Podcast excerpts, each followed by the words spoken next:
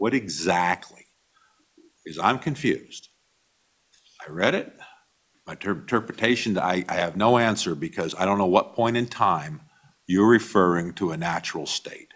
You know, is it 50 years ago, 100, 10,000, the dinosaurs, when the planet was molten? I don't know what that means. So could you please tell me how you came up with the definition in your mind of natural state? The question is really a natural state's not going to include people.